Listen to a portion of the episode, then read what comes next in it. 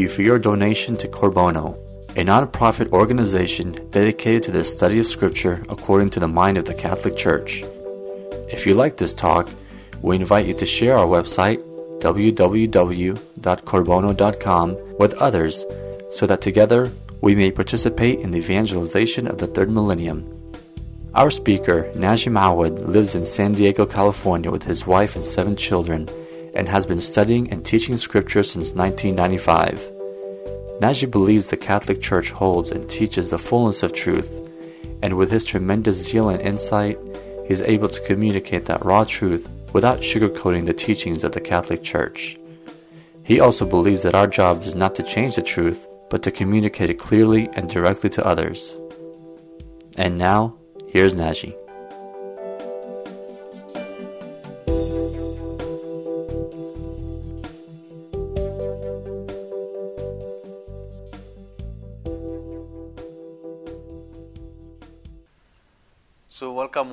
Once more to this uh, Bible study. We are tonight in chapter 33 of the book of Genesis. Before we start this chapter, it's a fairly short chapter, so tonight it uh, will be a shorter study.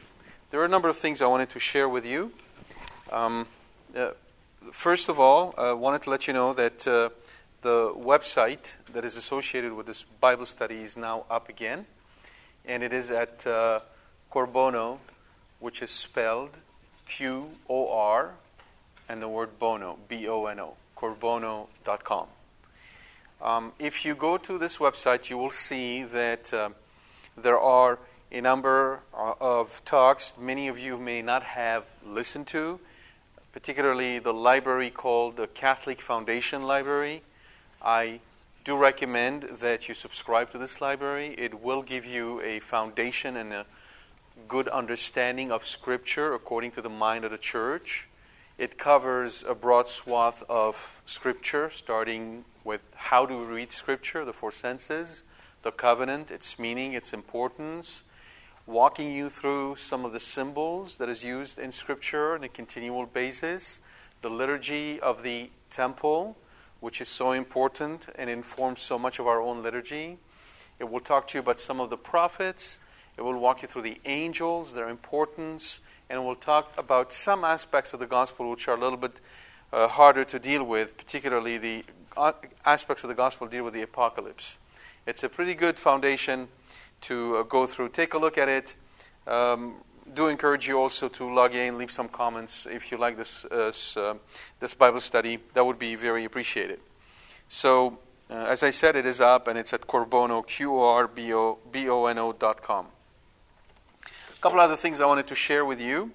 If you're looking for a good read, I strongly recommend this uh, book. It's published by TAN called The 33 Doctors of the Church, and it is a summary of the lives of 33 saints who are considered the doctors of the church, all the way through Saint Therese of Lisieux, the latest.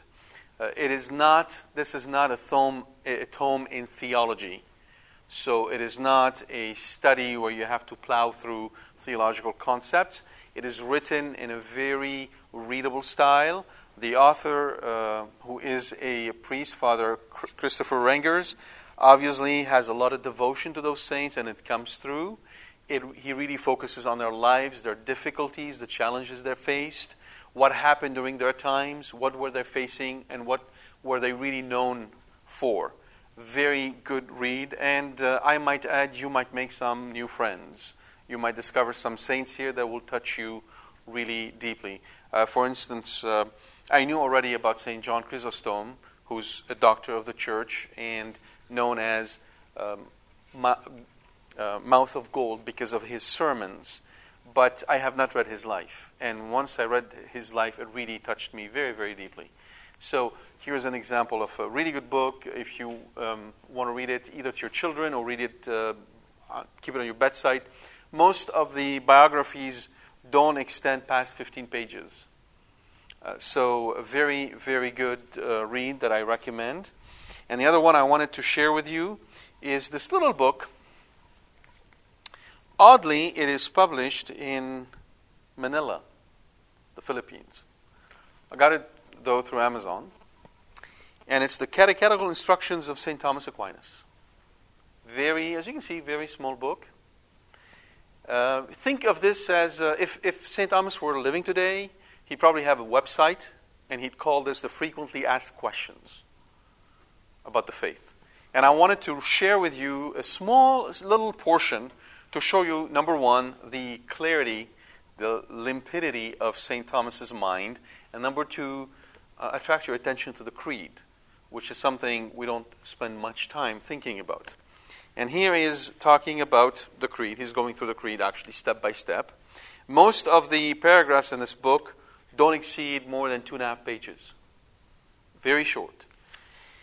And um, so the third article who was conceived by the Holy Spirit, born of the Virgin Mary. We say this in the Creed all the time. But we don't really stop to think why did the fathers at the um, Council of Nicaea put these words in it? Because you know this creed is called the Nicene Creed. We have the Apostles' Creed, the shorter version, and this is the Nicene Creed after the Council of Nicaea. Why is it that at that council they decided to write a creed, and why were these words put in the creed? So let me read to you a little bit from this book. You might find this interesting. I want to read it from a section titled Errors Relating to, to the Third Article, which is Who was conceived by the Holy Spirit, born of the Virgin Mary. On this point, there arose many errors, and the Holy Fathers at the Council of Nicaea added in that other creed a number of things which suppress all these errors. In that other creed, meaning the Nicene Creed, which is what we're, which was. Um, uh, so I'm, uh, I'm sorry. What I quoted from is really the Apostles' Creed, and he's not going to talk about what was added in the Nicene Creed. My apologies. So again, what I quoted for you is from the Apostles' Creed, and now St. Thomas is going to say why in the Nicene Creed they added a whole bunch of things. And I will explain to you why it's longer and why we actually say it. Origen said that Christ was born and came into the world to save even the devils. The interesting thing about Origen is that he is one of the early Christian writers who is copiously quoted by the fathers and some of these, he said, made it also in many, many Catholic writings we use all the time. But towards the end of his life, he deviated. He didn't stay true to the faith, and here's one error that he made. Um, he said that um, Christ said, Origen said that Christ was born and came into the world to save even the devils. And therefore, at the end of the world, all the demons will be saved. But this is contrary to Holy Scripture. Depart from me, you cursed, into everlasting fire, which was prepared for the devil and the angel and his angels. Consequently, to remove this error, they, meaning the fathers of the Council of Nicaea, added in the creed, who for us men, not for the devils, and for our salvation came down from heaven. In this, the love of God for us is made more apparent. Photinus would have Christ born of the Blessed Virgin, but added that he was a mere man who, by good life, in doing the will of God, merited to become the Son of God, even as other holy men. So we have a variation of this these days where you have people telling you Jesus actually went to India and learned from the sages over there and came back. He's just a good man. You know, many, many variations on the concept of Jesus being just a good man. Nothing new existed back then, was refuted back then and it's in the Creed. This too is denied by this saying of John I came down from heaven not to do my own will, but the will of him that sent me. Now, if Christ were not in heaven, he would not have descended from heaven, and were he a mere man, he would not have been in heaven. Hence, it is said in the Nicene Creed, he came down from heaven. So it's a, an assertion of the divinity of Christ when we say he came down from heaven. He's not a mere man. Manichaeus, however, said that Christ was always the Son of God, and he descended from heaven, but he was not actually, but only in appearance, clothed in true flesh. So in this case, Manichaeus say, no, he came down from heaven, he is the Son of God, but he wasn't really a man. He appeared like a man. And St. Augustine spent a good part of his life battling the Manichaeans. Right? So, where was I?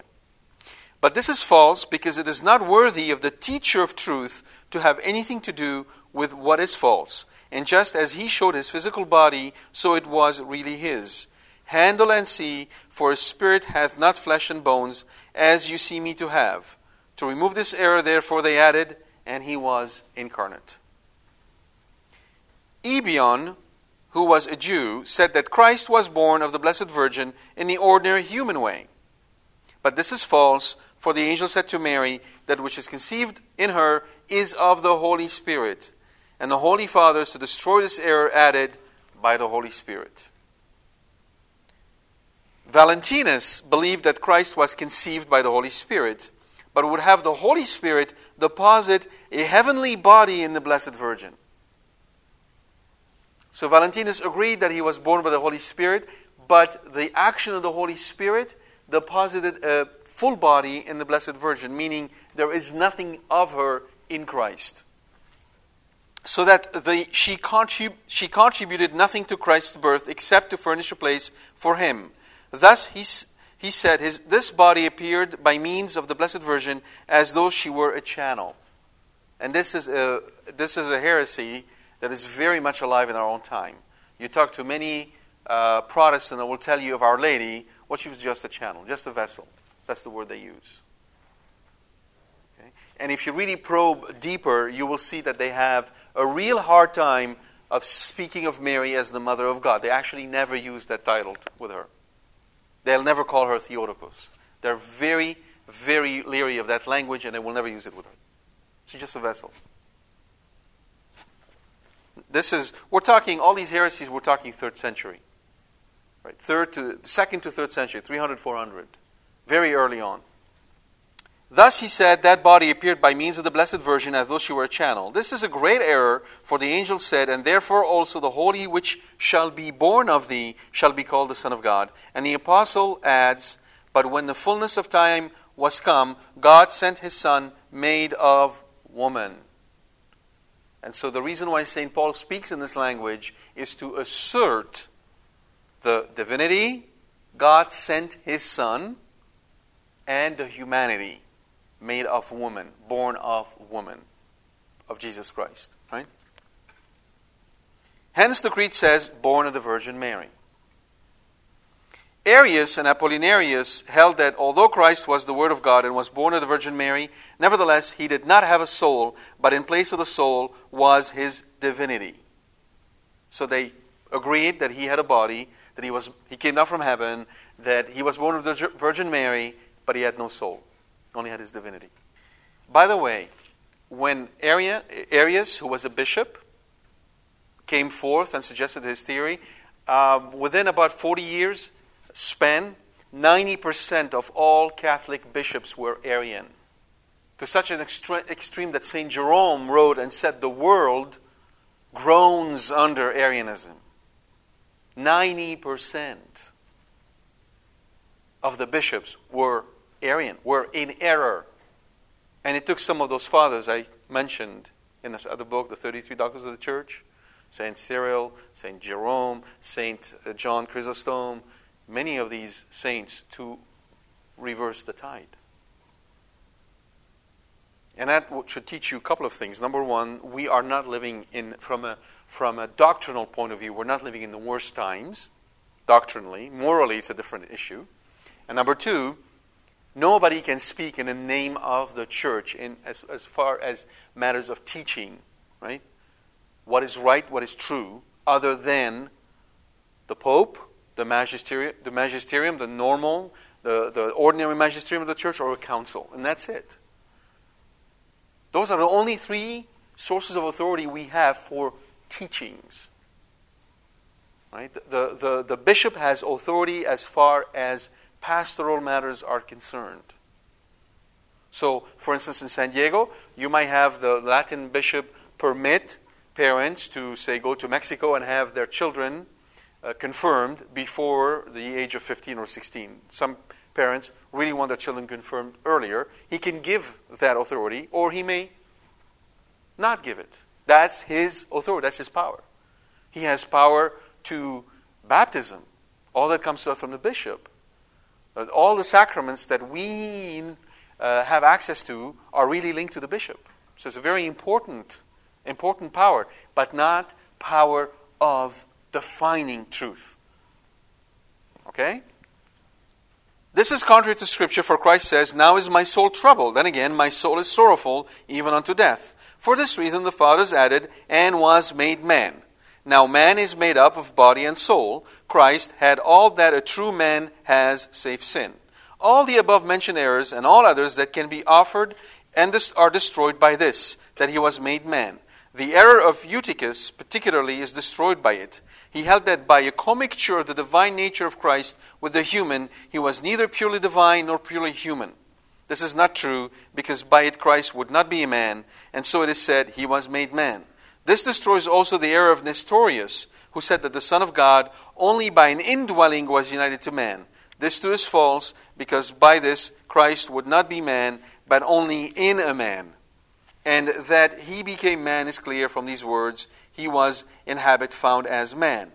But now you seek to kill me, a man who has spoken the truth to you, which I have heard of God. So in the Creed, you have a true, profound teaching about the nature of Jesus Christ, for which some saints had to spill their blood. And we have received that creed. And for most of us, we just recite it like it's the alphabet A, B, C, D, E, F, G. So it's worth to take, your, I mean, you can see the style of Saint um, Saint uh, Thomas Aquinas. Again, he has many writings which are which will be found difficult and maybe obscure because it, they relay they they depend very much on a good understanding of Aristotle. But many of his writings have none of that. They're really frequently asked questions that he goes through and he answers in that style. And it's worth having this book if you don't have it. It's a good read, very short, and will show you, um, will, will help you understand our faith a little bit better. Oh, the title is The Catechetical Instructions of St. Thomas Aquinas. The Catechetical Instructions of St. Thomas Aquinas. And again, it is not a book that you sit and read end to end. You just leave it by your bedside and you can read two pages and it will show you, you will, you will gain so much understanding of our faith just by reading this little book. And the last thing I want to mention before I, key, I, I go on, I'm ask you a question, and if you have not heard of this book, then so be it. But if you did, I'd like to say a couple of words about it because it, it's gained uh, quite a bit of notor- notoriety. And the book is called The Shack. Anyone has heard of this book? Please raise your hand if you've heard of this book. Okay. So, um, for those of you who have not heard of this book, this is a self published book which has, uh, which has been steadily gaining quite a bit of notoriety. And uh, what I wanted to point out to you about this uh, book is, are a couple of things. There are some very uh, good and insightful um, thoughts in this book about God, about the love that God shows man. Particularly, this might be useful to men who don't necessarily talk in this sort of, um, you know, love relationship, relationship thing right? They'd rather stand there like a rock and not be touched by emotions. That book does a good job at dealing with these issues. Um, it is it is a perfect example of what I'm trying to explain to you when it comes to the importance of the magisterium. Because if you read this book, you will discover that you're now left, it's up to you to decide whether the author is right or wrong, because he makes the Trinity speak. It's a meaning of one man with a Trinity. God the Father, God the Son, God the Holy Spirit. And he makes them say a whole bunch of things. How do you know it's true or, false?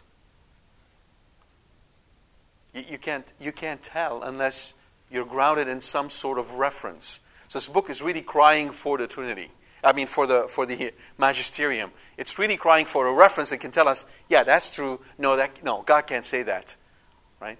So it's, it's very interesting in that point. I also wanted to caution you that even though the author himself may not be thinking this way, this book will lead people to the New Age movement.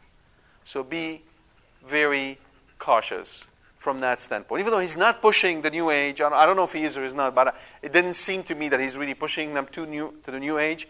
But because he doesn't have the sacraments, because he, essentially he's basically telling them something true. If you want to be saved, you need to open your heart to Jesus. Well, yeah, that we absolutely true, and he does a beautiful job at saying that. You have to allow Jesus in your heart if you want to be saved. The problem, though, he seems to indicate or imply the only thing you need to do is just open up, up, open up your heart and you'll be saved. You just have to open up your heart and it'll work. And there lies the problem, because even that is impossible to man. You can't just open up your heart like that. We need a lot of work to open up our heart. And that's where the sacraments are so essential. Amen, amen, I say to you, unless you do not eat the, the, the flesh of the Son of Man and drink his blood, you have no life in you. Whereas he seems to indicate you don't need, you don't need, you don't need baptism. You don't need confession. You don't need communion. All you have to do is just, it's in your power to open up your heart. That's the New Age piece. It's very subtle, but it's there, and it's going to be problematic. Just wanted to mention it to you. Yes?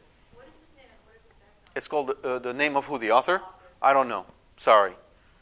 I don't remember the, the name of the author. His background obviously is evangelical of some type.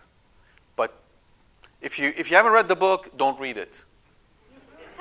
Okay? I mean, there are so many good Catholic books to read that it's not worth your time. You know, there's not, it's not worth your time. It's not worth your time. Don't spend your time on this. Just don't worry about it. But if you have read it, or you've, if you've come across it, or some people will come to you and say, hey, why don't you read this book? It's a great book. I just wanted to caution you. Right? It's a tricky book to read. It's not an obvious one. It's, it's, it's, it's hard to wade yourself through. However, it could be a very good study in the necessity of the magisterium and the necessity of knowing what the truth is. If you had a bunch of kids, teenagers, who know their faith, that'd be a good book to give to them. Hey, read this and let's talk. That'd be good. But to read it and just sort of accept everything he says, no. That's a dangerous sport. So, just wanted to mention that. Okay. All right, okay. So the question is in the Creed, we say, uh, He descended into hell on the third day, He rose again, right? Why did Jesus go to hell, and what did He do there? There is an easy answer it is not complete. The easy answer is that if you recall, in the old understanding of hell, there were two parts to it there were Gehenna and there were Hades. Gehenna is effectively the abode of the damned, those who are damned. And then Hades was essentially the abode of those who were just but could not go to heaven. Right? So he descended into hell to bring all those who were there to, to lead them to heaven. Right? And the other part of the answer is that he descended into Gehenna to assert his authority as a king. Because remember St. Paul? For every knee beneath the earth, on the earth, and above the earth shall bow down before Jesus Christ. He is the Lord of Lords of the entire universe, including, including hell. All right? That's why. That's the easy answer. Now, there, is, uh, there are some issues, particularly related to the letter of, uh, St. Peter. I'm not going to go through those right now. All right? Any other question before we? All right. So then, uh, please open your Bible to chapter 33. So let's recall what happened so far. In the prior cha- in previous chapter, we spent quite a bit of time on it. Uh, Jacob had contended with an angel, or actually with God, during the night in preparation for the meeting of Esau. And now the meeting is going to happen. And Jacob lifted up his eyes, verse 1, and looked, and behold, Esau was coming, and 400 men with him. So he divided the children among Leah and Rachel and the two maids. And he put the maids with their children in front, then Leah with her children, and Rachel and Joseph last of all. He himself went on before them, bowing himself to the ground seven times, until he came near to his brother. But Esau ran to meet him and embraced him, and fell on his neck and kissed him, and they wept. And when Esau raised his eyes and saw the women and children, he said, Who are these with you? Jacob said, The children whom God has graciously given your servant. Then the maids drew near, they and their children, and bowed down. Leah likewise and her children drew near and bowed down. And last Joseph and Rachel drew near, and they bowed down. Esau said, What do you mean by all this company which I met? Jacob answered, To find favor in the sight of my Lord. But Esau said, I have enough, my brother. Keep what you have for yourself. Jacob said, No, I pray you, if I have found favor in your sight, then accept my present from my hand, for truly to see your face is like seeing the face of God. With such favor have you received me. Accept, I pray you, my gift that is brought to you, because God has dealt graciously with me, and because I have enough. Thus he urged him, and he took it. Then Esau said, Let us journey on our way, and I will go before you. But Jacob said to him, My Lord knows that the children are frail, and that the flocks and herds giving suck are a care to me. And if they are overridden, for one day all the flocks will die. Let my Lord pass on before his servant, and I will lead on slowly, according to the pace of the cattle which are before me, and according to the pace of the children, until I come to my Lord in Seir. So Esau said, Let me leave with you some of the men who are with me. But he said, What need is there? Let me find favor in the sight of my Lord. So Esau returned that day on his way to Seir. But Jacob journeyed to Succoth, and built himself a house, and made booths for his cat- cattle. Therefore the name of the place is called Succoth. And Jacob came safely to the city of, Shechem, which is in the land of Canaan, on his way from Padan Aram, and he camped before the city. And from the sons of, Ham, uh, of, of Hamor, Shechem's father, he bought for a hundred pieces of money the piece of land on which he had pitched his tent. There he erected an altar and called it El Elohi Israel. Fairly short chapter. And we see now the final act of this drama that had started with him leaving Lebanon unfold. So there are obviously two parts. Verses 1 and 2 cover the actual reconciliation of the, of the brothers. I'm, I'm, uh, I mean, verses 1 through verses 11. And verses 12 through 17 depict the process of disengagement when they break away. And 18 through 20 constitute a sort of epilogue that also forges a connection with the next chapter. So he comes forth, he meets him the meeting goes really, really well, but then he makes sure to disengage from his brother as quickly as possible. And while his brother goes to Seir, which is sort of southeast, he goes to Sukkoth, which is northwest. He's, he stays, he, he keeps his distances from his brother. Let's go through this uh, verse by verse, and then we'll hopefully we'll have a little bit of time to comment on the entire chapter. Obviously, the 400 men, as we said last time, are a reminder of possible aggressive intention. It is essentially a division, a military division. Abraham, when he pursued the, the kings, took with him divisions as well. And don't remember exactly the number, but 400 men was a known number for a division. So it is either because Esau came and wanted to have protection for all of them, or wanted because he, he wanted to essentially use it to attack his brother. We won't really never know um, the important part here is that what um, um, what Jacob had done is that he divided his uh, his personnel into into groups. We we know that from the previous chapter as a, a measure of protection. So in case uh, Esau attacks him, at least part of him his group will survive. But then, uh, and he moved he moved in front of everybody, leaving Rachel and Joseph all the way to the back, you can see the preferences. First, the, the, the, the servants and their children, then Leah and her children, and finally Rachel and Joseph, all the way to the back. And he walks ahead of all of them. And he bowed low seven times, which is. One thing that is really important here is that the Hebrew verb denotes the full length proneness of the body as a symbol of submission to a superior authority. And. Um, that uh, brings to mind our own uh, behavior during the liturgy, during Mass. So, as you know, in the, in the Latin rite, um, we kneel. But in Eastern rites, we bow. And there are today uh, problems of behavior on both sides of the aisle.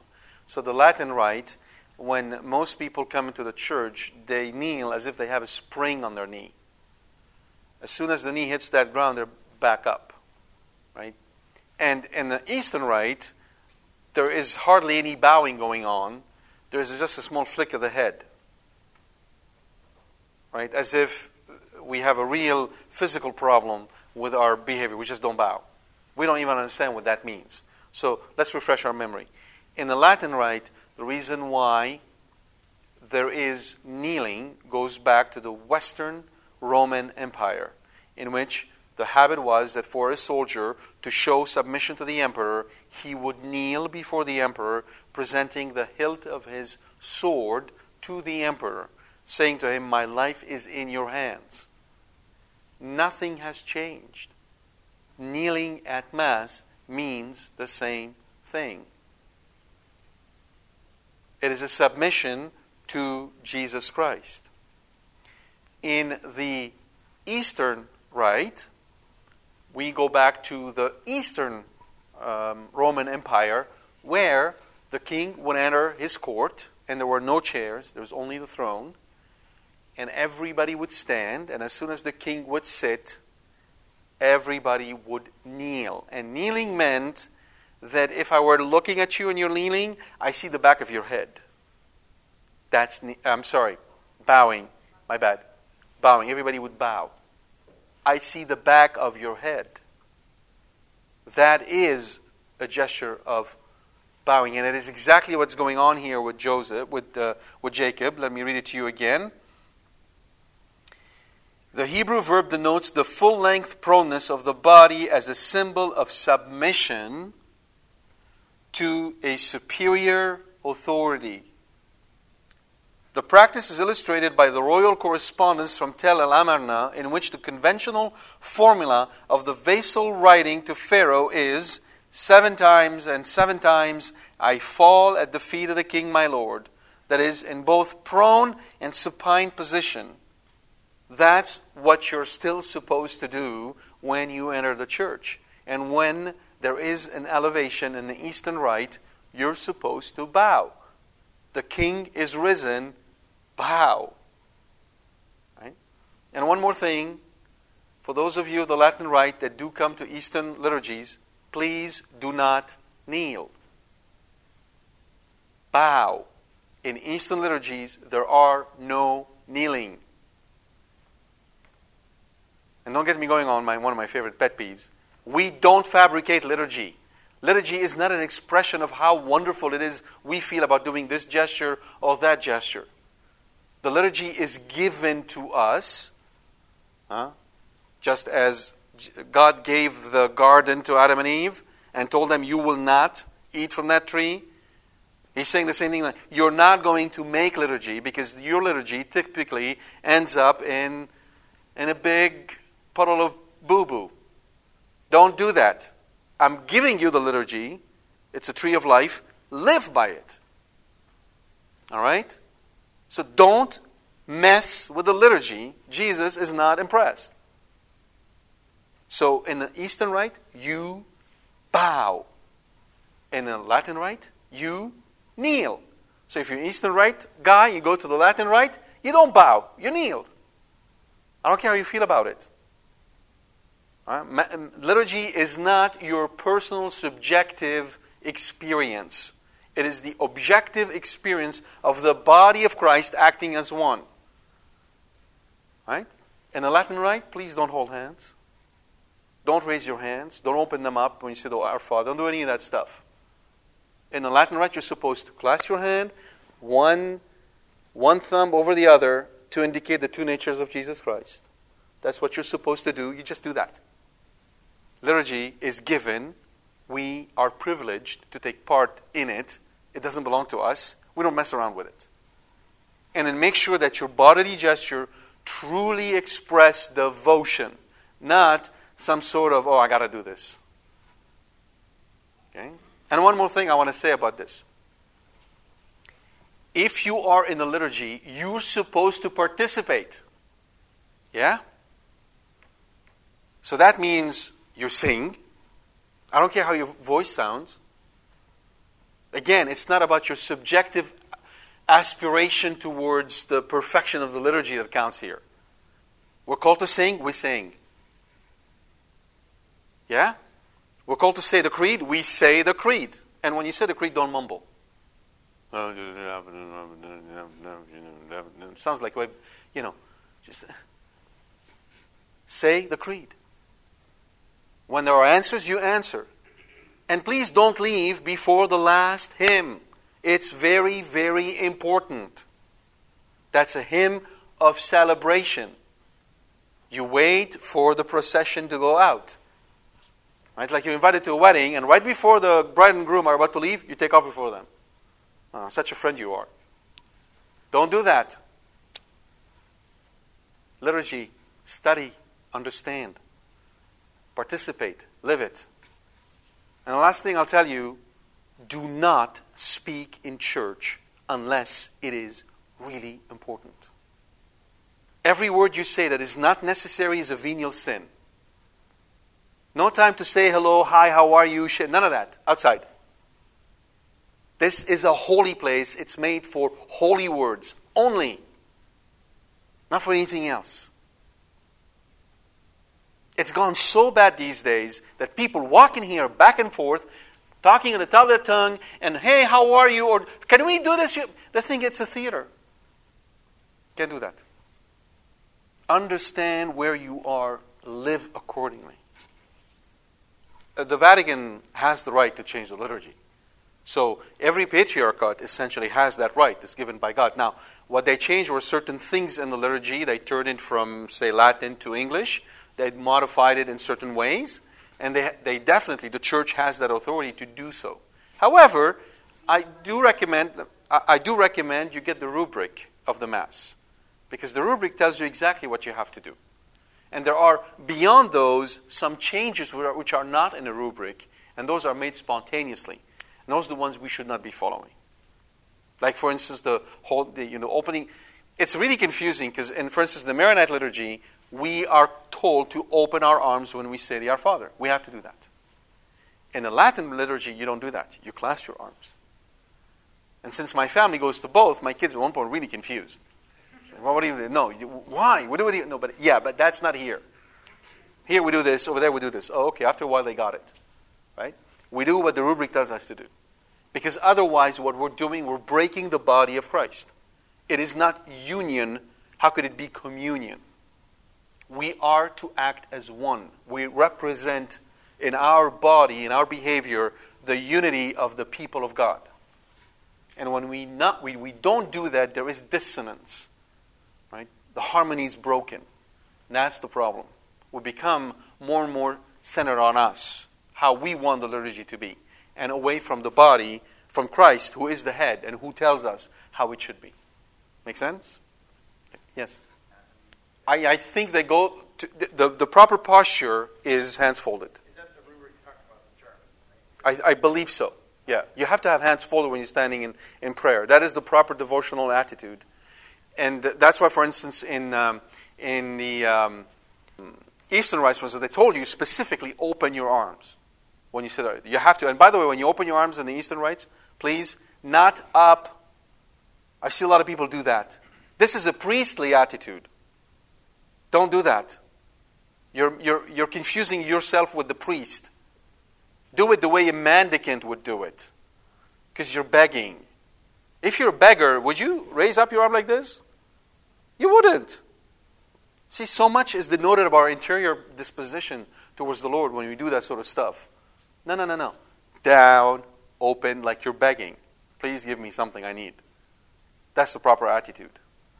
I, I, there would be so much to say. Um, and liturgy has become, for me, a real source of pain. But it is as, as it is. So let's keep on going. So again, bowing, you bow down. This is what he did in front of him. It's a very common posture of the uh, ancient uh, Middle East to bow in this way. Now, Esau, verse 4, apparently is genuinely moved by Jacob's extravagant gesture. And then they actually meet, and he kissed him, and they wept. It was all true, all authentic. There is no pretense on the part of Esau. He has no, um, he's not hiding some other intentions. It is what it is. Now, here's the key you can't look at it separate from what happened in the previous chapter and all that night that, that, Esau, uh, that Jacob spent contending with God. the fact that there was such a happy meeting is not to be separated from the night of prayer that Jacob has spent with God. It is the fruit of that prayer that we see here.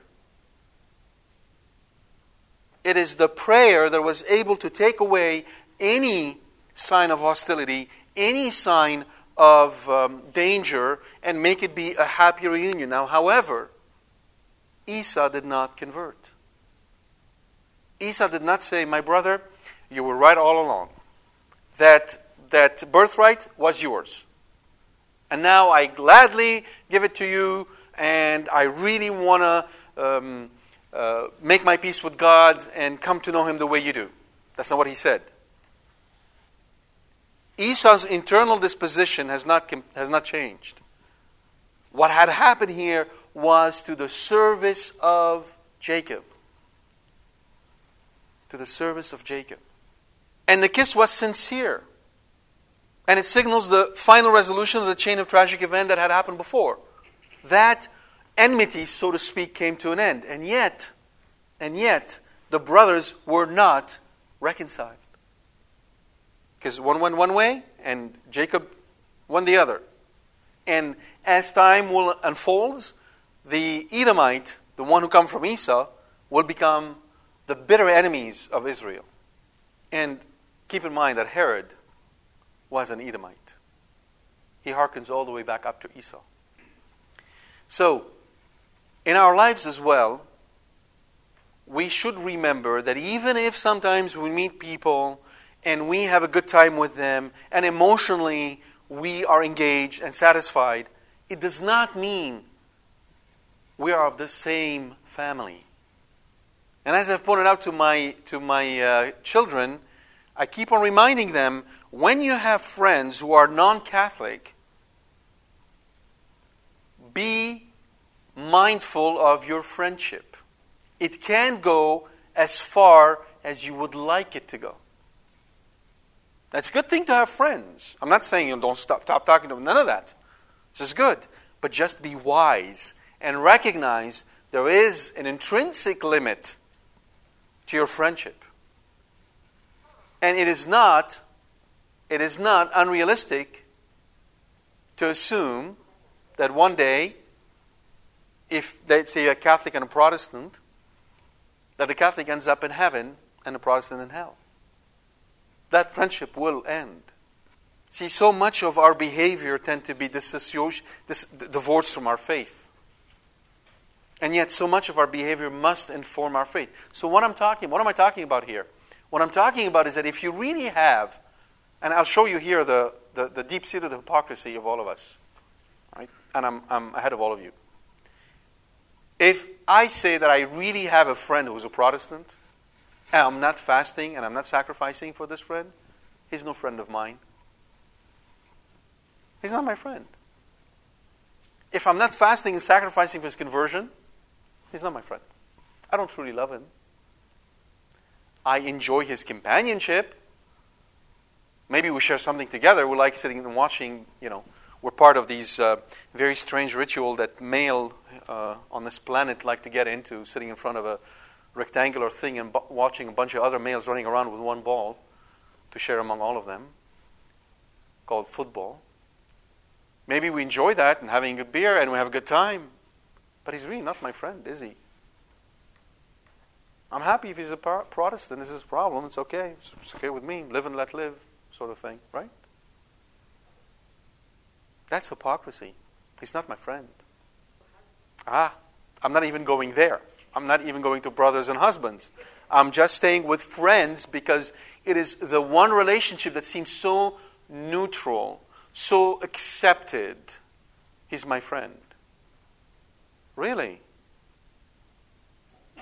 Really? Think about that. Think about your relationship. Now, I'm not necessarily saying that you're going to be doing this in all ca- occasions, in all cases. You may not be able to sacrifice and fast for everybody. But be aware of the extent of your relationship and treat people accordingly. Be honest. Yeah? Yes. It, it is okay as a step, absolutely. So praying for the Protestant to be the best Protestant can be, maybe the step he needs to go through before he becomes a Catholic, right? Your intention is that if you really say this person is my friend, if you make that commitment to friendship, understand what you're saying before the Lord. And you're going to be called into account. What did you mean when you said this person was your friend? You claimed that person as your friend. What does that mean? And what did you do for her? That's the key. We have to be aware of those things. Right? Now, in the case of, in the case of Jacob and Esau, you notice Jacob said nothing, right? Why? You can see here the lack of the grace of the new covenant. I hope you see it in the text. There is no saving grace in this text. The grace of Christ is not here to mend this relation. J- Jacob does not have what it takes to turn the heart of his brother. He, has, he doesn't have the Holy Spirit in his life. He doesn't have the sacraments. He doesn't have confession. He doesn't have sacrifices that he can join to the sacrifice of Jesus on the cross. He lives in a world that is more separate from ours than if we were to discover another universe. His word is so much further apart from ours than if we were to discover some alien race of giants with 12 heads and 22 eyes on a, on a parallel universe. Here, there is no fruit. That's my point. All that had happened was for the benefit of Jacob, so he may not be in danger of Esau, because God promised him, By my covenant, I'll protect you. You will go back, and this is going to happen. His covenant is happening. And his covenant will use the enemies of his people to advantage his people, provided they follow in his footsteps. And that's still true today. Right? But there is no conversion. Esau is still the same. Whereas we can avail ourselves of the blood of Jesus Christ. We're so much more powerful than Jacob ever was because of the blood of Jesus Christ. And Jacob kept on referring to himself as your servant. And obviously, it is for pacification. And the wives are presented in ascending order of social status and affection. And then um, Jacob made the gift to Esau. And Esau said, What is this that you sent to me? He said, Well, this is, uh, this is uh, for me to find favor with you. And being a good Middle Eastern, what, what happens? If I come to you and I offer you a gift, what do you do? What's the first thing come out of your mouth? Oh, no, no, thank you, it's too much. This is exactly what's going on here. No different. Right? They have to go through this sort of a thing that I've never understood. I've, I, don't, I don't understand this. But anyhow, uh, you say, please take it, and no, I can't take it, I insist, and etc., etc., and eventually you take it. All along you knew you're going to take it, but you have to go through this. I'm always reminded of my father-in-law who was little. He was in France, in the south, south of France. So the whole Mediterranean ba- basin share that sort of behavior. And he was told when you go somewhere and somebody offers you chocolate, you have to say no three times before you can accept. That's the, you, you, I'm sure you're, you you can relate. And he went there. He's a very smart kid. He's always been a very smart kid. He goes there and uh, he's offered chocolate, and he goes, no, no, no, yes. Well, they told him you have to say no three times, and then you can say yes. We just did what they was been told. Right? Let's cut to the chase here. Right? So that's what happened here, and effectively, he accepts his gift. And then he tells him, seeing is like seeing the face of God. So on on the surface, it's obviously a way for Jacob to pacify Esau. Deeper down in our own, in, in, within the new covenant, it takes on a very different meaning. Seeing you is like seeing the face of God. What a surprising thing to say.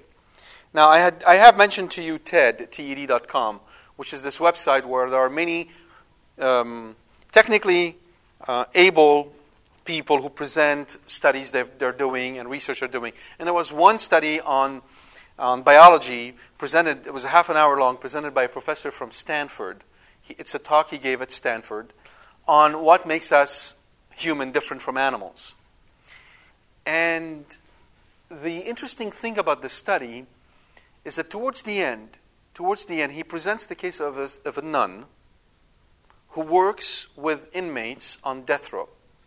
That's her um, call in life. That's her apostolate to work with inmates who are on death row. And he talked to her and asked her, why, did, why do you do this? Or maybe read in an interview, I don't remember exactly. And she said, because these, these guys she's dealing with are the guys of the worst kind.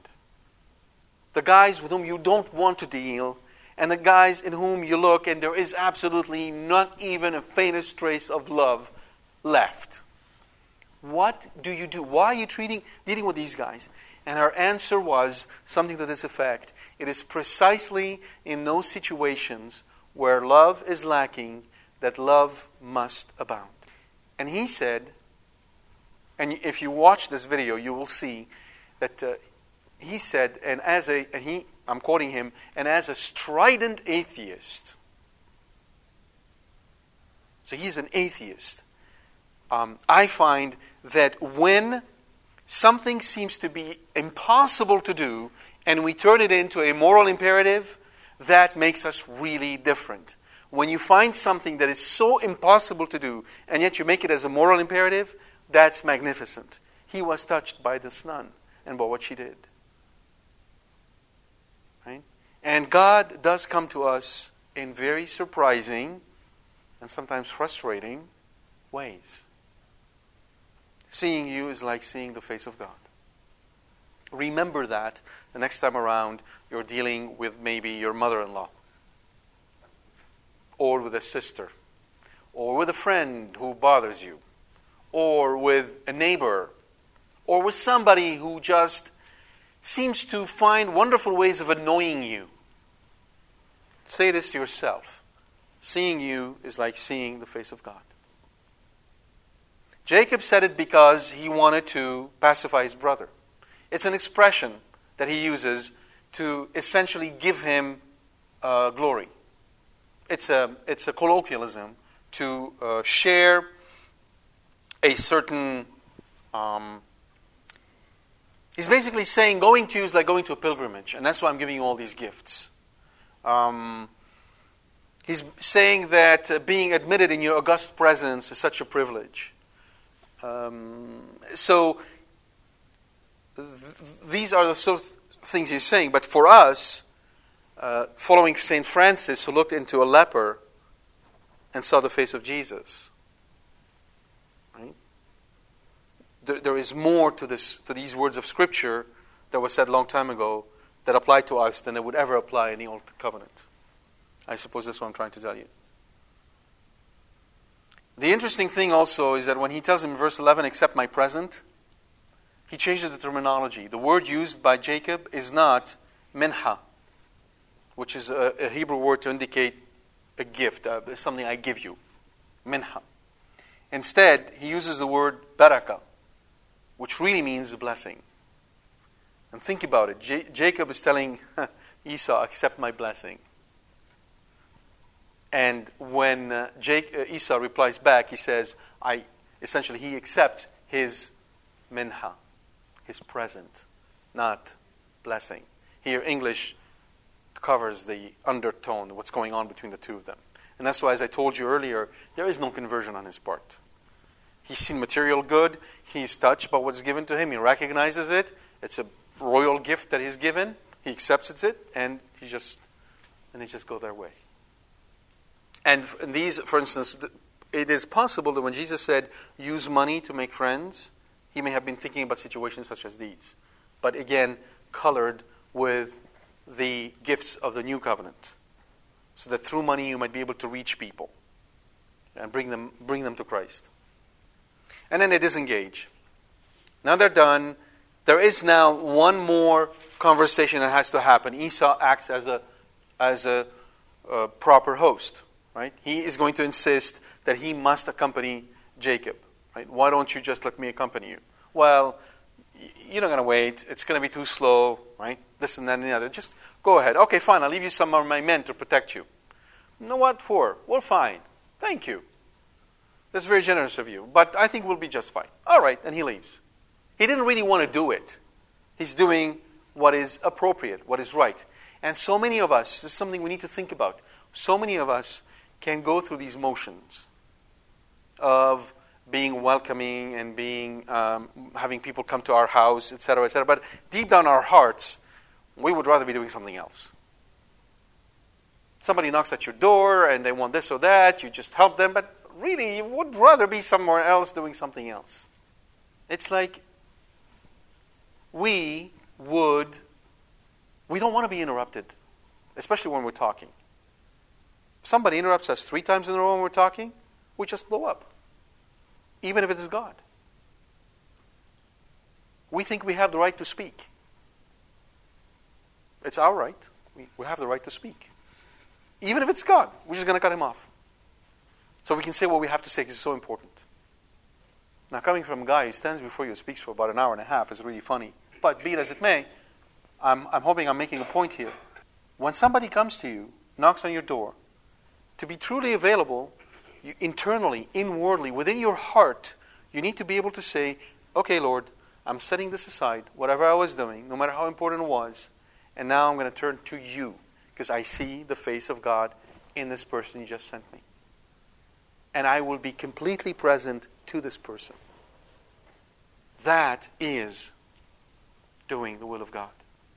And so he went on his pace, and as I told you, instead of um, going to Seir, he um, goes to Sukkoth. So Seir was southward, and Jacob turns northward, and re- re- he recrosses the river, the Jabbok, and he goes over to Sukkoth, where he stayed, which is near Penuel. And Jacob obviously wishes to position himself on the east west road that connected Canaan with the major north south artery that led from Damascus, because he still is a shepherd, and he has to have dealings with people coming and going so he can make a living. And Sukkoth, remember, he made booths, right, for his, for his herds, as Scripture told us right now in this chapter. And later on, there will be a feast of Sukkoth, the feast of booths, which we call Pentecost. And as I mentioned to you in the series I have on the liturgy of the temple, there's quite a more detail on the importance of this feast, feast uh, the feast of Sukkoth. Then he goes, then he purchases. He purchases a land from the city of Shechem, which is today identified with Tel Balata in the central highlands, about 35 miles north of Jerusalem. And it is known from many ancient sources, uh, including the Egyptian records of Sen Usert III, 19th century BC, and El Amarna tablets, 14th century BC, and nearly continuous occupation in that place has happened over there. So it's a very well attested place, fairly fertile, and with good grazing ground for his flock. And before him, exactly like Abraham, he purchased the land where he lives as a sign of confirmation of his trust in the covenant that God had made with him. He's purchasing land to say, I trust what God has said is going to happen but also as a sign that it's not going to happen by some sort of a magic wand that God is going to just you know, wave in the air and suddenly all the land is His. It's going to happen progressively and slowly throughout a long period of time. The interesting thing is that the, the amount is given as a hundred kesitas. A hundred kesitas. That's the actual word used. And the problem with this is that we have no clue what that means. It's a unit of measure that we've not come across anywhere else but in this chapter. Curiosity, just letting you know. Somebody stated that um, it is potentially possible to kesita means really a lamb. And the extensive use of cattle as a medium of commercial exchange in ancient times survives in the word pecuniary. If you heard that word pecuniary, well, that really means, it comes from Latin uh, pecus, and pecus means cattle. Right? So it is possible that it wasn't a, um, a monetary exchange, rather it's an exchange of cattle. He gave them cattle, herds, and he got the land. And then what does he do? The first thing he does when he got that thing, he sets up an altar. He sets up an altar, and interestingly enough, he sets up the altar but does not offer sacrifice. So in this case, he does not offer sacrifice, and there is no um, theophany on this altar. All there is is an altar that he builds, and he calls it El Elohe Israel, which means the God of Israel. El Eloh Israel. And he gives that name to the altar. That's what he calls the altar. He doesn't call the altar the presence of God. He calls the altar the God of Israel. And here again, you see how, in all the Jewish commentaries that you might read on Scripture, there is no explanation given to why he would call an altar the God of Israel. It is only in the Christian realization of it that it makes sense. Right? Because it is, the altar becomes for us a symbol of Christ. Right? Now, altar, as I said, function as, an, as a sacrificial platform, but their construction can also mark the introduction of worship of a particular God in a new land. And one tie between the generations of covenantal leaders in their construction of altars in order to worship Yahweh in the promised land.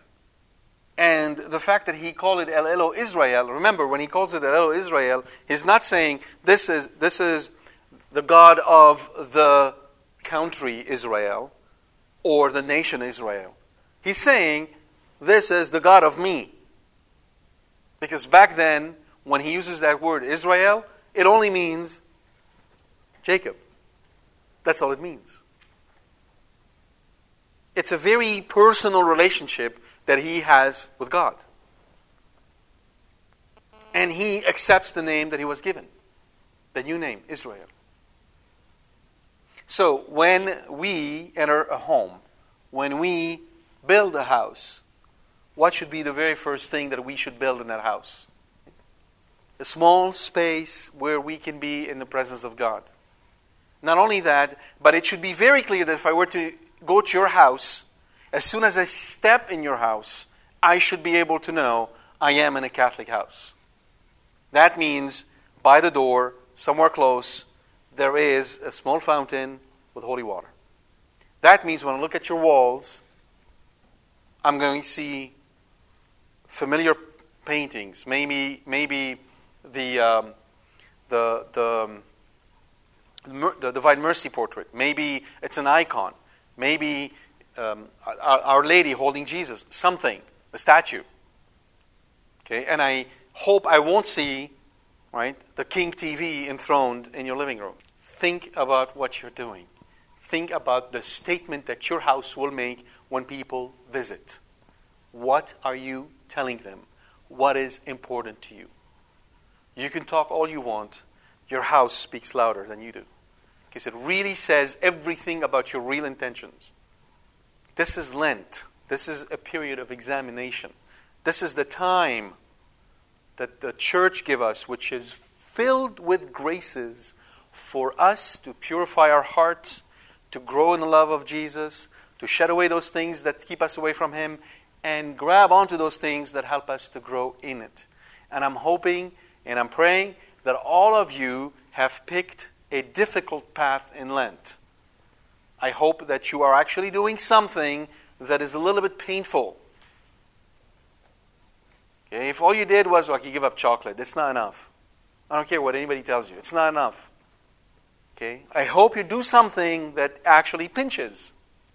Because it is in emptying yourself from those things that you're making a space for Jesus to come into your heart. That's, and remember, this season is very different than fasting in other times. This is a season given to us by the church. Therefore, it is full of graces. And those things that you think you could not do in normal time, like maybe fasting in the morning and not eating anything till noon, from, say, uh, uh, midnight to noon without food and without water, you will be able to do in this season because the graces that flow from the church will carry you. Now, if you have medical issues, please take care of those. I'm talking to people who don't have medical issues. Do something that scares you. Otherwise, how do you show Jesus that you love him? So, at the end of the day, you can see that he had a very difficult journey. He went all the way up from his parents, running away from his brother, spent 20 years over there, came back, having to run away from the men who, who, who received him, and being afraid of his brother. And God took him with him in exile and brought him back.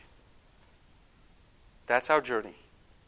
Live and trust in God. He will take you to places you never thought He would, and He will bring you back because He loves you. God bless you. So we'll uh, end with a word of prayer, and after that, we'll have some time for questions. All right, questions? Yes? That's a good question. Why didn't Jacob offer any sacrifice at that altar? What was the purpose of the altar? Don't know. I don't have an answer for you. Other than uh, erecting an altar as a way to maybe remember why he's here and what God had always wanted to do for him. But there is no immediate answer. And we'll see if in the next chapter uh, there is clarity, but I don't think there is. It's just an altar that he erected to indicate that this is the house of the God of Israel. I think that's the extent that I could, the way I can answer this question. Yes. Yes, offering sacrifice was indeed part of their life. Abraham offered sacrifice, so did uh, um, Isaac. Building an altar and offering sacrifice is known. But the thing is that building an altar without a sacrifice is the strange part. And as I said, the only reason is because he wanted to indicate by this altar that this was the house of God. This is the first time we see an altar being built that seems to have a purpose beyond the immediate offering of a sacrifice. Yes foreshadowing the constant presence of God. Yes. I mean, I think that's a, that's a reasonable um, interpretation. But there is, no, there is no clear answer. Yes. Yes. Did Jacob believe that the covenant will save him? I think that it's a very good question, and I think that the fact that he was afraid of Laban and the fact that he was afraid of Esau indicates that even though he may have known in his mind that God promised, right? That to come and live it in real action uh, will require more than just a, an assent to the truth. So perhaps this is why God had to contend with him all night long, to get him to convince him in his body, in his flesh, that he will save him. Ah, by, by offering gifts to Esau, isn't he showing that he's fearing Esau? In that case, where is his faith in God? It, it may be said that the action that he displays is not perfect. But it may also be said that it is precisely through this action that God saves him, because he makes Esau readily willing to accept the gift instead of just packing everybody and taking them into bondage. I think it's both. And God, and if, if there is anything about Genesis that is really beautiful, what, what is shining clearly is how God loves us through our imperfections. If God were to wait for us to be perfect, for Him to start loving us, hell would freeze over. God loves us through our imperfections. And if, it, if, there's anything that shines forth so beautifully in Genesis, it is precisely God's love. Yeah. You see, exactly. The covenant is regardless of our imperfections because the covenant Remember, in the covenant, there is a strong part and there is a weak part. The covenant rests on the authority of the strong party, not the weak party. As long as we strive to live according to the covenant, God will take care of the rest. So God knows we are imperfect. God knows on our own, we can't do diddly squat, much less go to heaven. God knows that we are more, more often than not in trouble. God knows the disorder of our hearts. God knows the weaknesses, the temptations, the difficulties, the doubts. He knows all of this. But through all of this, He will save us if we are faithful to Him. That's all. We have to be faithful. A lot of our faith depends on our ability to wait for God. Just wait. That means in the process of waiting, you discover more and more of your imperfections and you become utterly insufferable to yourself. You just can't look at yourself, you can't stand yourself.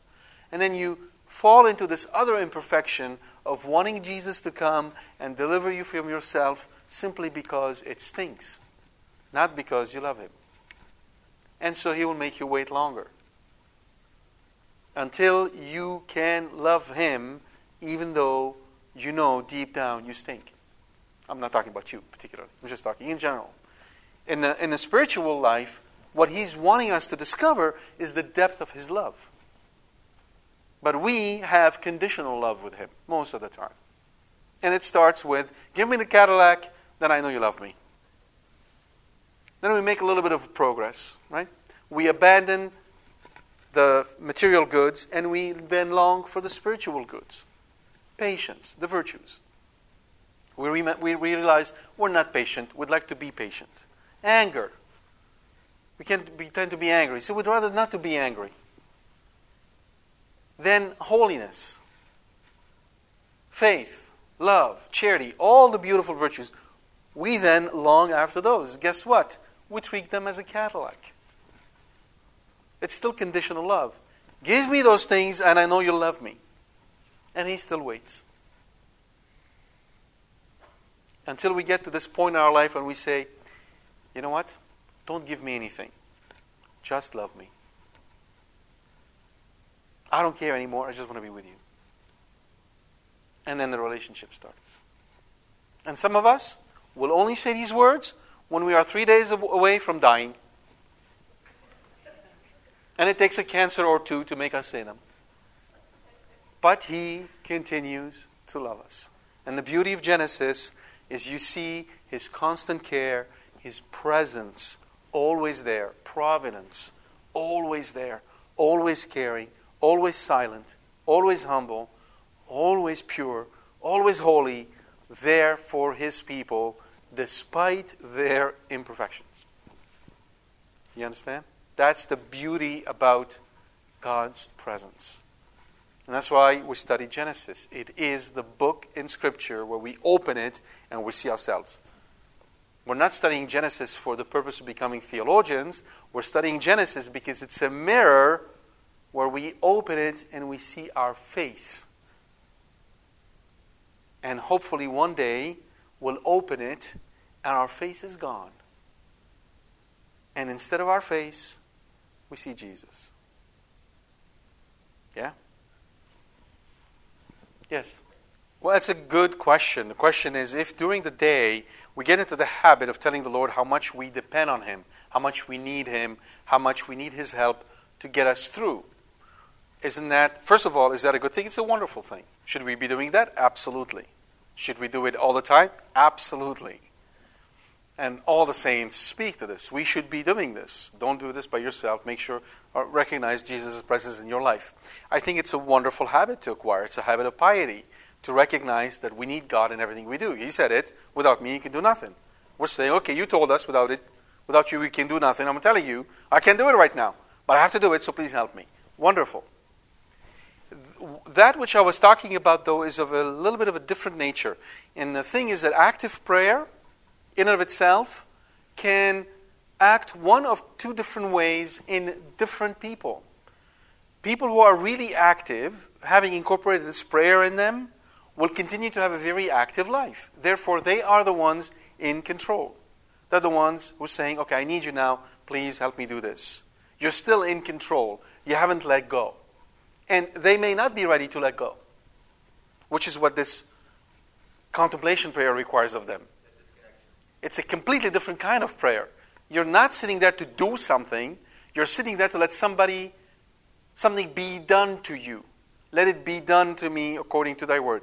Let me put it to you this way take a guy who's been a doctor and who's been performing surgeries on people for 30 years. Does that necessarily prepare him for his own surgery? Maybe. Maybe. Maybe not. You can't count on it. Right? It could push him away or it could bring him, closer. Therefore, I don't necessarily think it could be a general rule that you can follow that if somebody has been calling on the Lord in an active way throughout all the day, that this person will be better ready to sit down and do the contemplative prayer. Yes. True. All I'm trying to say to you is that it, it could indeed open up someone's up to this prayer. It, it is possible, right? It is possible. But I'm saying is that you don't need any of this. All you need to do is sit through the hour. That's all you need to do. And let Him take over. And giving Him an hour is like being on the cross. Okay? Because it's a crucifixion sitting on an hour where you're doing nothing or close to nothing. It's really hard. That's all. So if you are intent, if you try to do this, you'll see for yourself the limitation of your own of your own character?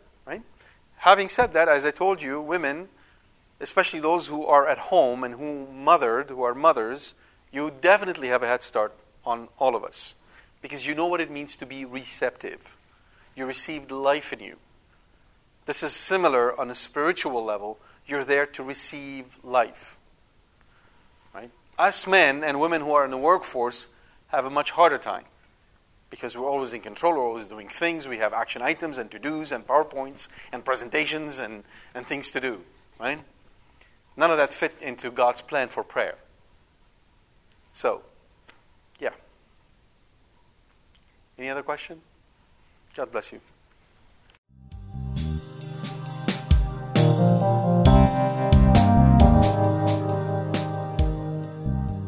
We hope you've enjoyed this talk from Qorbono. For more information about this and other talks, please visit our website at www.qorbono.com. Thank you, and God bless you.